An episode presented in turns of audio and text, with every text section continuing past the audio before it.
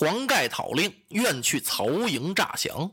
周瑜一下子愣住了，他从心里往外佩服黄盖的忠心，可是周瑜摇了摇头啊。黄盖有点着急了，都督，此计不能左思右想啊，您就赶快传令吧。这周瑜话到嘴边了，他又不说了。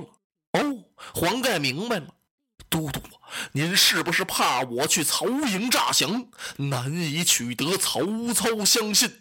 周瑜点了点头啊，不错，老将军呢、啊，曹操乃世之奸雄，您就这样去，他怎么能够相信呢？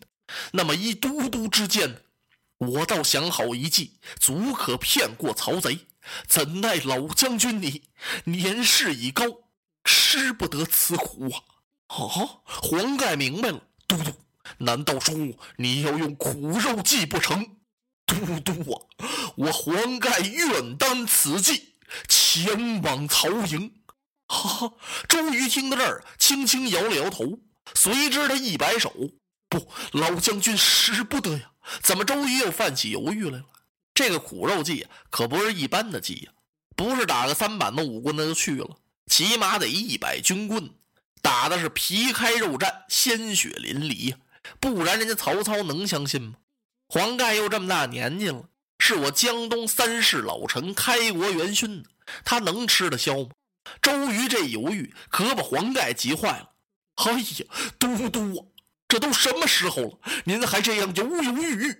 我实话跟您讲了吧，黄盖受江东三世厚恩，纵然身首异处，粉身碎骨，死无埋怨，愿都督下令。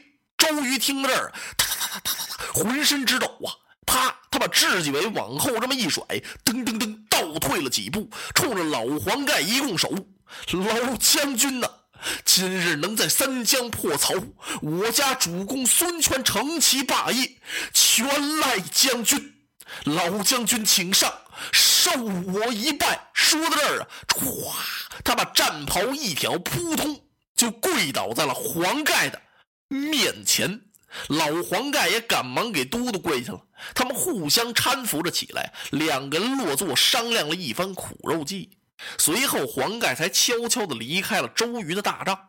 第二天一早，周瑜让鲁肃把孔明请到大帐来，说有重要军机商议，然后擂鼓巨将，三通巨将鼓响过去了，文官武将都到了，文在东武在西，看那些文官一个个是峨冠博带，众武将盔甲鲜明。周瑜都督在帅案后秉正归坐，旁边有一把大椅，那是给客人孔明先生准备的。诸葛亮进来往那儿一坐，周都督身后站着捧剑官、捧印官、中军官。大帐帐口外边左边有龙头棍、虎头棍，右边是二百削刀手。嚯，好不威严一座中军宝帐。都督左手一摁佩剑，右手轻轻的一弹雉鸡翎，列位将军大人请了。大家急忙一拱手，都督都督，说我奉主公之托，率三军破曹，如今曹操领百万虎狼之师屯兵江上，我们和曹营相比啊，是寡众悬殊，就是说曹操人马太多了，咱们江东人马太少了，指日破曹谈何容易啊？说是想着一仗把曹操就给打败了，那太困难了。本都我想从今日起分发给各位将军三个月的粮草，以防御为主，这仗咱们暂且先不打了，咱们先守他几日看看。都督的话刚说完，有打武将中一闪身，走出一位来，正是老将军黄盖。都督且慢，曹操虽有百万之师，不过是乌合之众，今日既然我领兵兵据三江，就应该以战为上，怎么能够守呢？领三个月粮草啊，领十三个月也无济于事，岂不被曹操耻笑？要是这样守城啊，啊那倒不如听张子布之劝，卸甲倒戈，是面北称臣呢、啊，咱们就投降就算了。哎，周瑜一听，把脸色沉下来了。公父说的是哪里话来？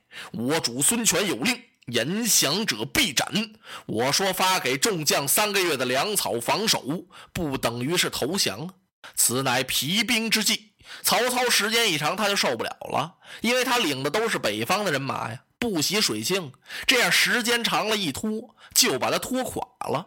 哎，黄盖轻轻摇了摇头，都督此言诧异，这是什么皮兵之计？这不是抱头挨打吗？你领三个月的粮草在这守着呀，啊，人家曹操就让你这么守着吗？他非来攻克你三江不可呀，与其那样还不如早降，岂有此理！啪，周瑜把大令摔到桌子上。方才我已经告诉你了，主公有命，东吴有言降者必斩，告诉你一遍你怎么记不住啊？连连说降是何道理？吩咐左右刀斧手将黄盖推出斩了。周瑜生气了，哎呦，当时帐中文武哗的一下全紧张了。老黄盖冷笑了一声，呵呵，都督啊，我黄盖黄公父自从跟随西恩主孙坚称霸江东以来，南征北战，东挡西杀，攻无不胜，克无不取，只知领兵长驱直入，还不晓得什么叫以防御为主。我还没守过城呢，在那时可不知道都督你在何处，哪有你周瑜？这一下可把都督给气恼了，大胆速斩报来！哗一下，武士们就把老黄盖给推出去了。哎呦，可把帐中的文武吓坏了，这可怎么办呢？只见武将之中跑出一个来，一拱手，哈，都督刀下留人。周瑜一看是甘宁甘兴霸，兴霸有何话讲？哎呀，都督，黄盖老将军乃是我江东旧臣呐、啊，是我主孙权股肱之将，就像主公的胳膊腿一样。没有战胜曹操之前，怎么能杀死老将？这样于军不利，望都督恕罪。呸！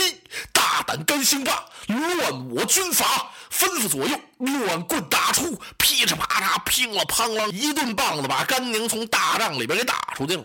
这一下文武可吓坏了，看来都督今天是非杀黄盖不可呀。那怎么得了啊？黄盖是江东重臣呢、啊，怎么能够就这样轻易给杀了我？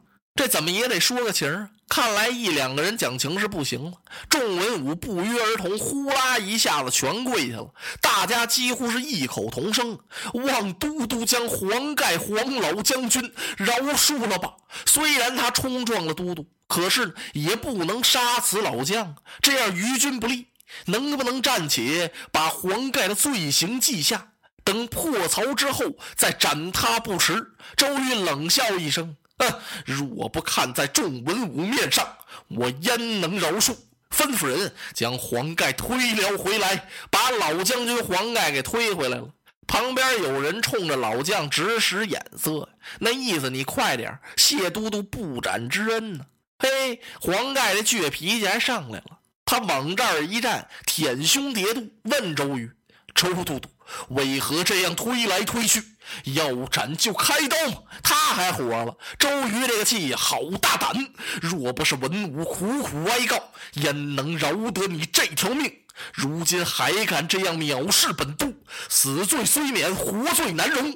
拖出帐口，重则军棍一百，给我打！当时就把老将军给摁倒在地了。众文武又来说情，都督他偌大年纪，如何能经受得住这一百军棍？望都督您格外开恩。哎，周瑜这回可不让了，你们这么苦苦说情，我已经把他死罪给免了，现在我要打他，你们还给讲情啊？真是岂有此理！咔嚓哗啦，都督把帅按周了。下文武一个个是变颜变色，赶快归班，谁也不敢言语。这时候啊，行刑的就过来了，啪啪是举棍就打呀！哎呦，一棍是一棍，一棍比一棍着实。那一棍子下去就是一肉领子，跟着又一棍下去，啪，那肉领子就破了，血就窜出来了。好家伙，这么大年纪，年轻小伙子也受不了啊，钻心疼痛啊！那黄豆粒大小的汗珠子顺着黄盖两鬓往下淌啊！黄公父把牙一咬，是一声不吭。何都督就是这么定的，这就叫苦肉计。自己不挨这顿暴打，怎么能够破曹兵百万？周围的文武可受不了了，可把鲁肃急坏了。鲁子敬看了看张昭、张子布，那意思子布，你给说个情吧。张昭吓得都有点哆嗦了，还敢过去说情啊？他看看鲁肃，心里说算了吧，你没看都督气的脸都白了吗？哎呀，子敬又看看老将军程普，嘿，老程普低着头站那儿，脸都紫了。